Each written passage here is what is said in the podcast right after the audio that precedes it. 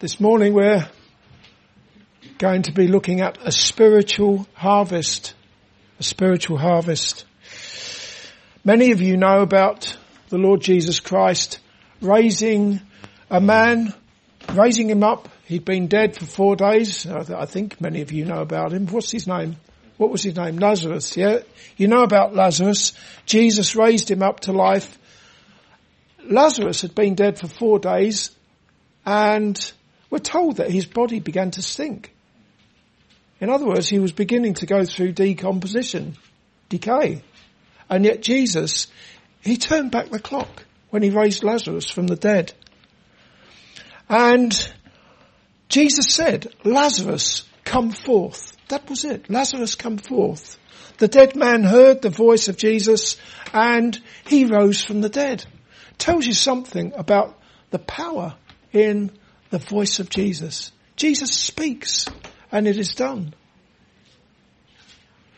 This morning we're going to spend some time considering the Lord Jesus Christ raising people up from death to life. Not physical death to physical life as he did with Lazarus, but rather spiritual death to spiritual and everlasting life. First of all, we can consider being spiritually dead. Look at John chapter 5. I'm going to read verses 24 through to 26.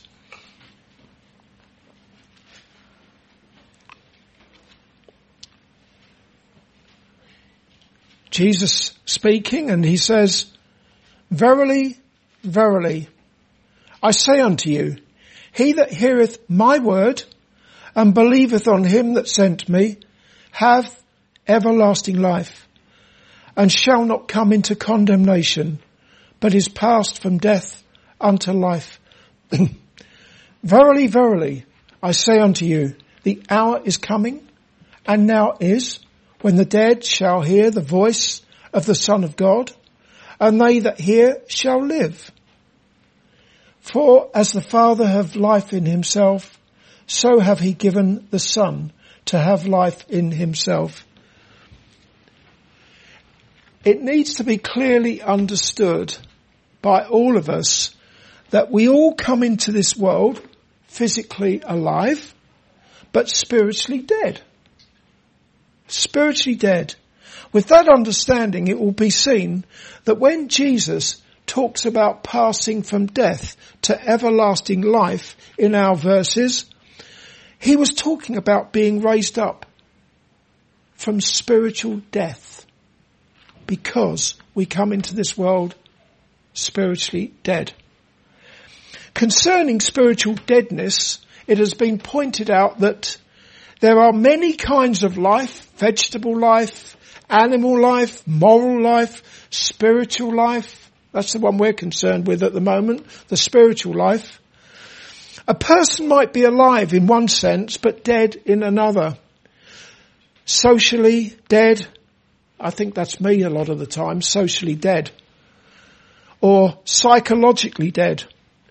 Yet it is a real death, nonetheless. The most vital part of man's personality, the spirit, is dead to the most important factor in life, and that is God. Not in a moral sense, not in a mental sense, but in a spiritual sense. Poor humanity is dead when it comes to the things of God.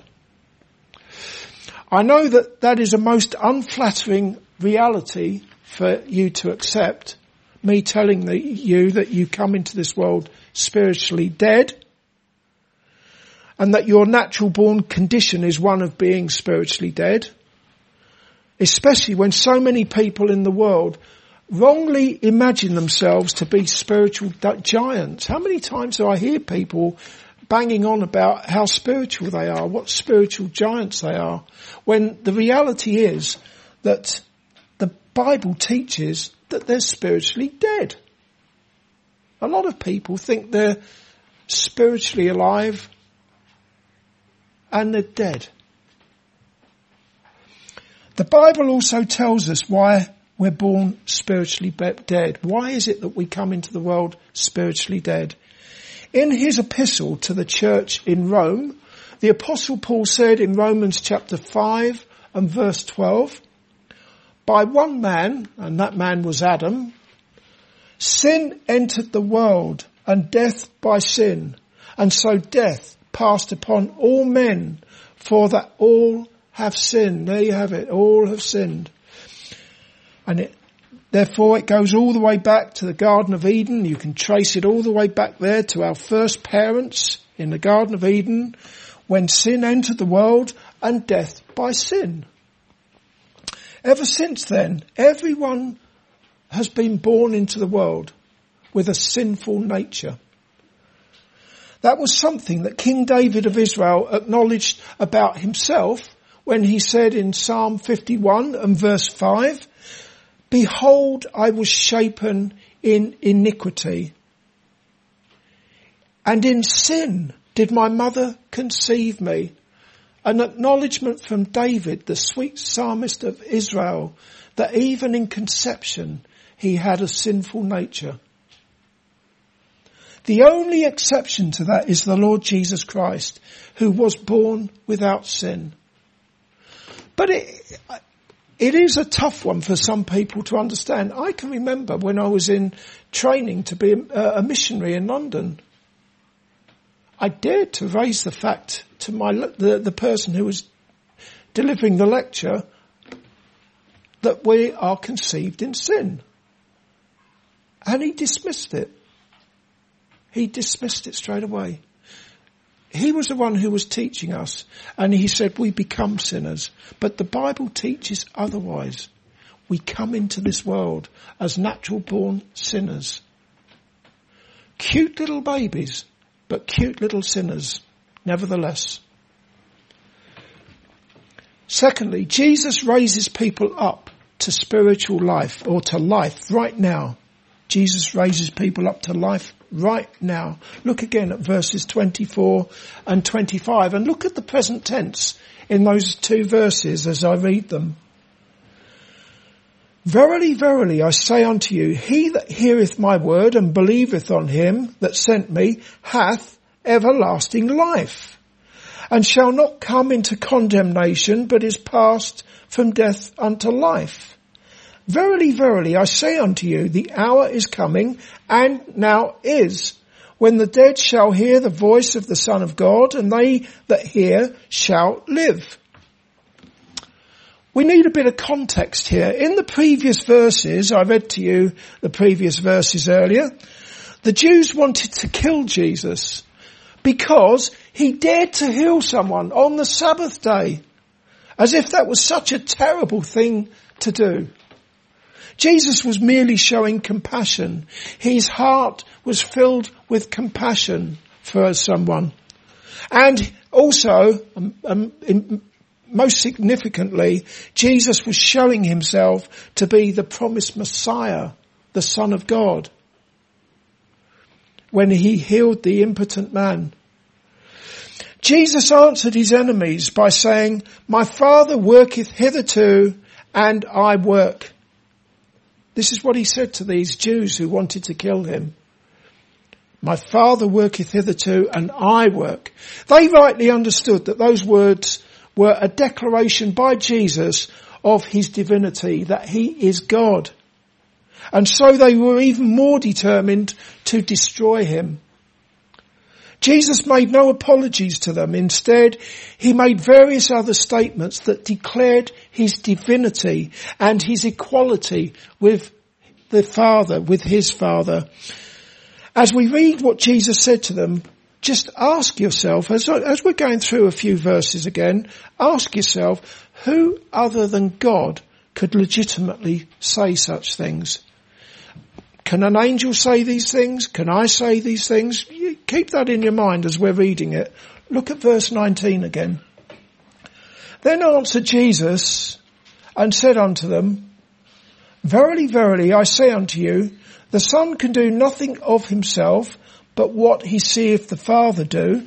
For what things soever he doeth, that's the Father, these also doeth the Son likewise. They rightly understood those words to be, well, Jesus rather, when he said those words, you can think of the closeness of the relationship that Jesus has with his Father. How close is it? In, in John's Gospel, in chapter 1, John the Apostle says that the only begotten Son is in the bosom of the Father. That speaks of the closeness of the relationship that the Lord Jesus Christ has with his heavenly Father in the bosom of the Father. So when Jesus says in verse 19, verily, verily, I say unto you, the Son can do nothing of himself. Well, of course not. He's one with the Father. Why would he ever do anything apart from his Father? The Son who is in the bosom of the Father.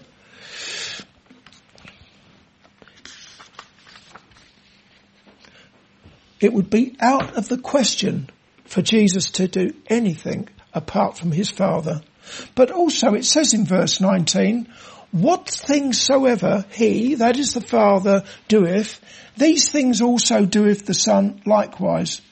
Again, can an angel in heaven say that? Whatever the Father doeth, I do likewise. Can any of you say that? Can I say that? And the answer has to be no. Jesus can only say that because he is truly God. Then look at verse 21. For as the Father raiseth up the dead and quickeneth them, quickeneth means to make alive. As the Father raiseth up the dead and quickeneth them, even so the Son quickeneth whom he will. Jesus was speaking about his power to raise people up from the dead whoever he wants to, just as his father does. No one else can say that. No angel can say that. And none of us can say that. Verse 23 needs to be heard by everyone who denies that Jesus is God. Look at verse 23. That all men should honour the Son even as they honour the Father. He that honoureth not the Son honoureth not the Father which have sent him. Jesus is to receive equal honour and veneration to that which is given to his Father. That is a declaration of his divinity. Jesus makes it crystal clear that he really is God the Son, and as such, he is equal with his Father in power and in glory. With that in mind, we'll now look again at verses 24 and 25. With that in, firmly in your, entrenched in your mind that Jesus is very God. Look at verse 24. Verily, verily, I say unto you, he that heareth my word and believeth on him that sent me have everlasting life and shall not come into condemnation but is passed from death unto life. Verily, verily, I say unto you, the hour is coming and now is when the dead shall hear the voice of the Son of God and they that hear shall live. The Son of God, the Lord Jesus Christ, was talking about his power to raise dead people to everlasting life. But as you can see in verse 24, he was talking about everlasting life in the present tense. For example, in verse 24, Jesus speaks of people who have passed from death to life as having everlasting life, present tense. And in verse 25, Jesus spoke of the present time when he said, the hour is coming and now is. And now is. So what we're looking at concerning dead people being raised up to everlasting life by the Son of God is relevant to us right now because it's present tense. And that takes us on to our next consideration, which is being raised up to spiritual life. Being raised up to spiritual life. In his epistle to the Christians in Ephesus, which is in modern day Turkey, there's an acknowledgement from the apostle Paul that he and they, the Ephesian Christians, had been spiritually dead. But he doesn't stop there. That would be terrible, wouldn't it? And uh, there'd be no encouragement in that at all if he simply said to them, you and I were spiritually dead. He goes on. He also spoke about he and they being raised up to spiritual life. But that's something, isn't it? The apostle Paul, who wrote most of the New Testament scriptures, acknowledged that he had been spiritually dead. Just like David in Psalm 51, acknowledging that he was shapen in iniquity and in sin did his mother conceive him. And the apostle Paul, he said to the Ephesians in Ephesians chapter 2 verses 4 and 5, God who is rich in mercy for his great love wherewith he loved us, even when we were dead in sins, there we go, dead in sins, have quickened us, made us alive together with Christ. By grace are ye saved and have raised us up together, raised us up to life together and made us sit together in heavenly places in Christ Jesus. That really is something. Not only had Paul and the Ephesians been raised up, they'd been quickened, but also as people who were in Christ, they were said to be seated in heavenly places, despite the fact that they were still very much in the world. But isn't that how it is with all of you dear people who are in Christ Jesus? Having been raised up to spiritual life, you are now seated in the heavenlies in Christ Jesus, your Saviour and your God. Even though you're here Peel right now in this church, you're seated in the heavenlies in Christ. You're no longer dead in your sins. You're with Jesus where he is seated in him in the heavenlies, with him in the heavenlies. With Jesus who himself laid down his life and then he rose triumphantly on the third day and he ascended into heaven where he is now seated at the right hand of the Father, the majesty on high. And you, dear Christian, are with Jesus, seated in the heavenlies no less. I almost dare not say these things. I really am standing on holy ground when I suggest to you, say to you that we're seated in the heavenlies. But this is what the apostle Paul says. This is what the scriptures say.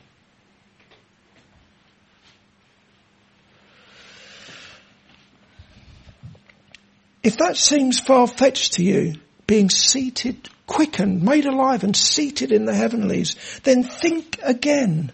As a Christian, you are a new creature or a new creation in Christ. Again, that's scripture. You are safe in His hand, that is in the hand of Jesus, and also you are safe in the hand of the Father. Safe in the hand of Jesus, safe in the hand of the Father. Where is Jesus and where is His Father? In heaven. And you're safe in their hands. Perhaps now you can see that not only are you alive in Christ, but you're, you are seated where He is in heavenly places. And perhaps you can see how utterly ridiculous it is to imagine, like so many Christians, that you can lose your salvation. If you have been raised up to spiritual and everlasting life, and you are seated in the heavenlies in Christ, that doesn't change. There's no reverse on that. There's no going back on it.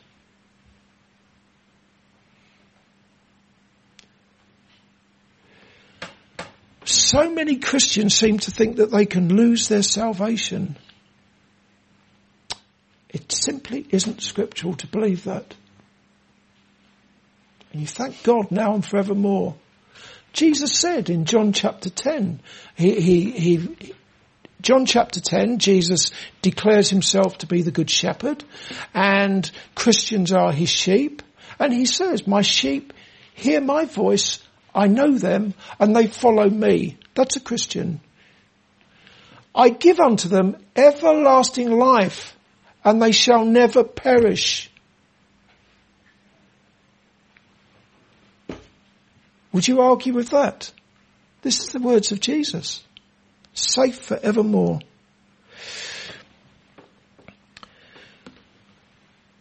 You may well ask how it is that people are raised up from spiritual deadness to spiritual life, so much so that they sit in heavenly places in Christ Jesus their Lord. Looking at verse 24, Jesus spoke about hearing his word.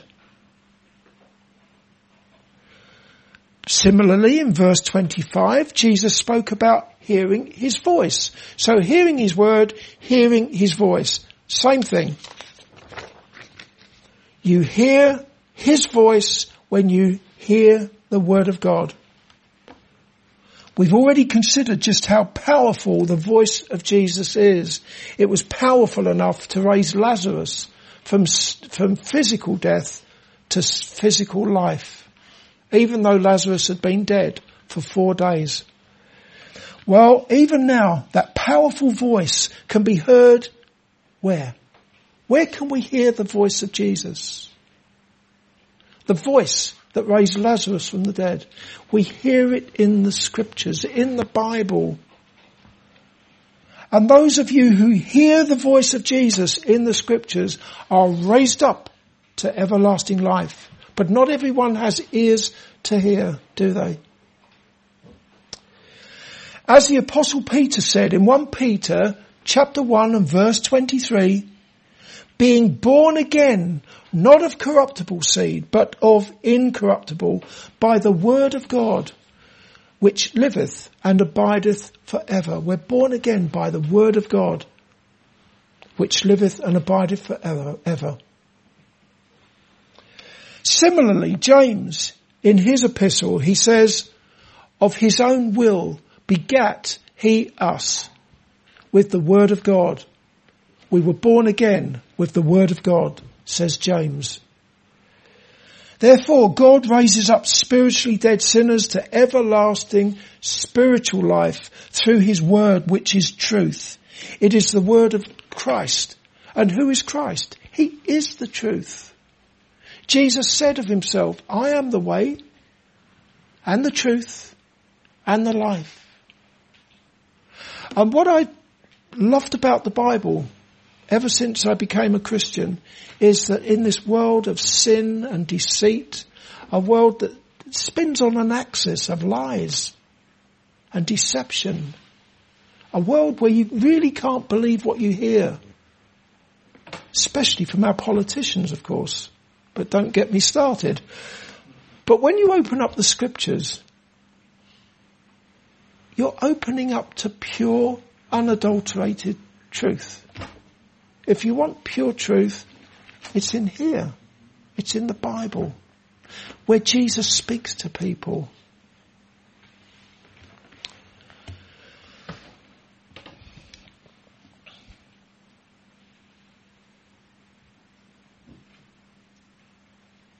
Furthermore, as, be, as, can be seen in verse 24, the person who has everlasting life is he who hears the word of Christ and believes on him that sent him. So you're hearing, but also believing.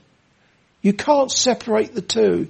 Hearing the word of God and believing in God who sent him, who sent Jesus. Hearing the word of Christ and believing a lot of people hear, don't they, when they read the scriptures, but they're not, they don't believe. As I said earlier, they don't have ears to hear.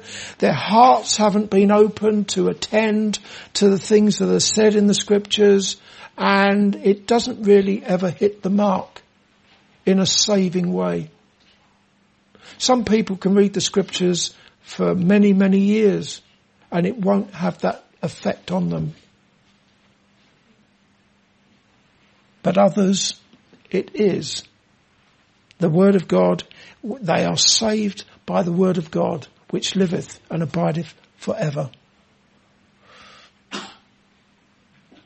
Believing in God who sent the Lord Jesus Christ includes believing that God spared not his son but delivered him to the cross and that God laid upon his son your iniquity, dear Christ, I'm speaking to you Christians. He God, the Father, laid upon His Son your iniquity. I've said before, all this stuff about you laying your sins upon Jesus, utter nonsense. You didn't do anything. You were dead in your sins. Uh, besides which, Jesus, he, he laid down his life 2,000 years ago.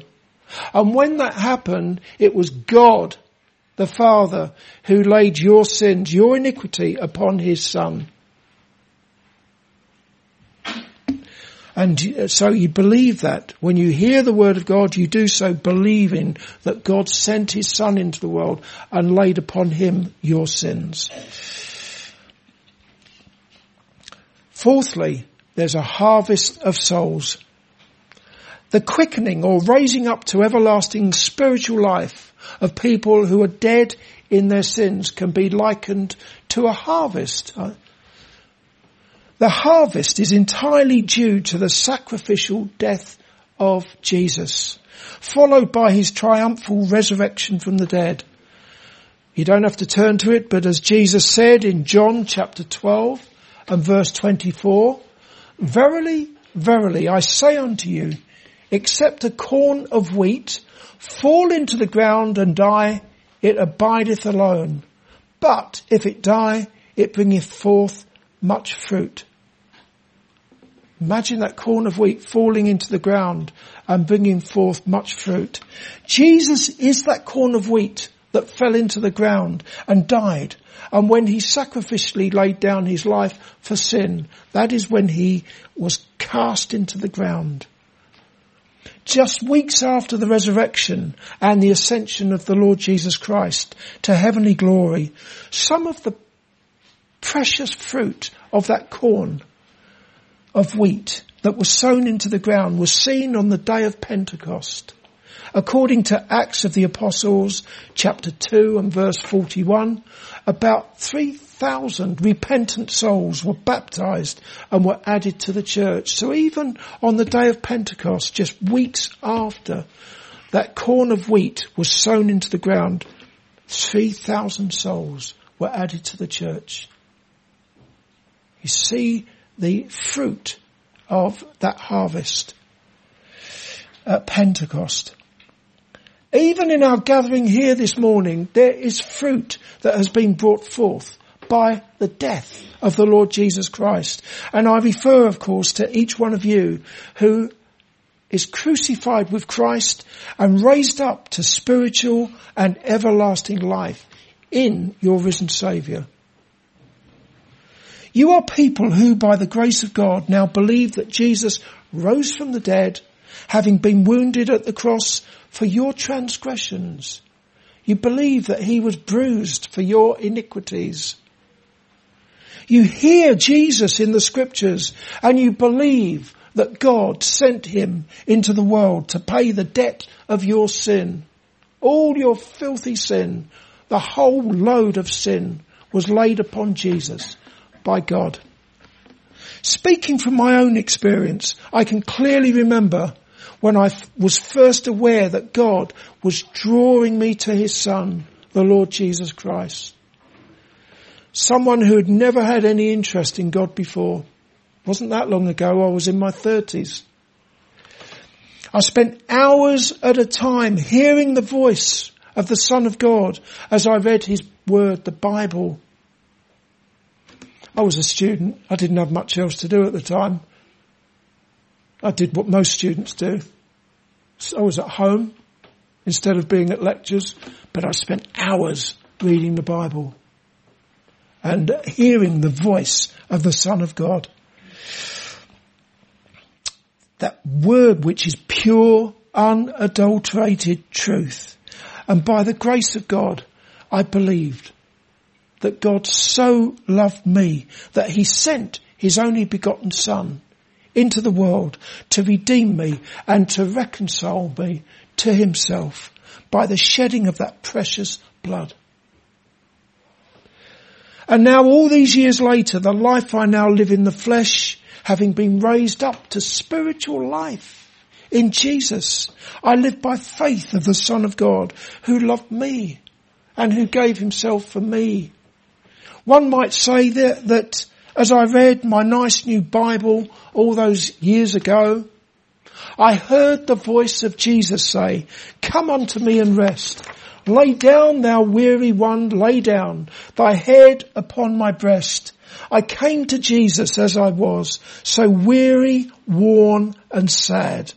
I found in him a resting place and he has made me glad. Finally, the hour is coming and now is when the dead shall hear the voice of the Son of God and they that hear shall live. Are you spiritually dead or are you spiritually alive? I'm asking you a question that you can actually answer. I'm not being unfair. Are you spiritually dead or are you alive spiritually? In other words, do you hear the voice of the Son of God? Do you believe in God who sent him? Specifically, where it is written, for God so loved the world that he gave his only begotten son, that whosoever believeth in him should not perish, but have everlasting life. Do you believe that as a consequence of God giving his only begotten son to be lifted up to die on a cross, bearing away sin, that Jesus took away your sins when he was nailed to that cross? See, you can answer that one. Believe on the Lord Jesus Christ and you will be saved. Amen.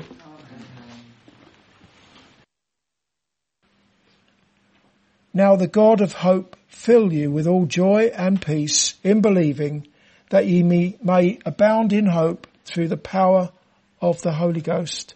Amen.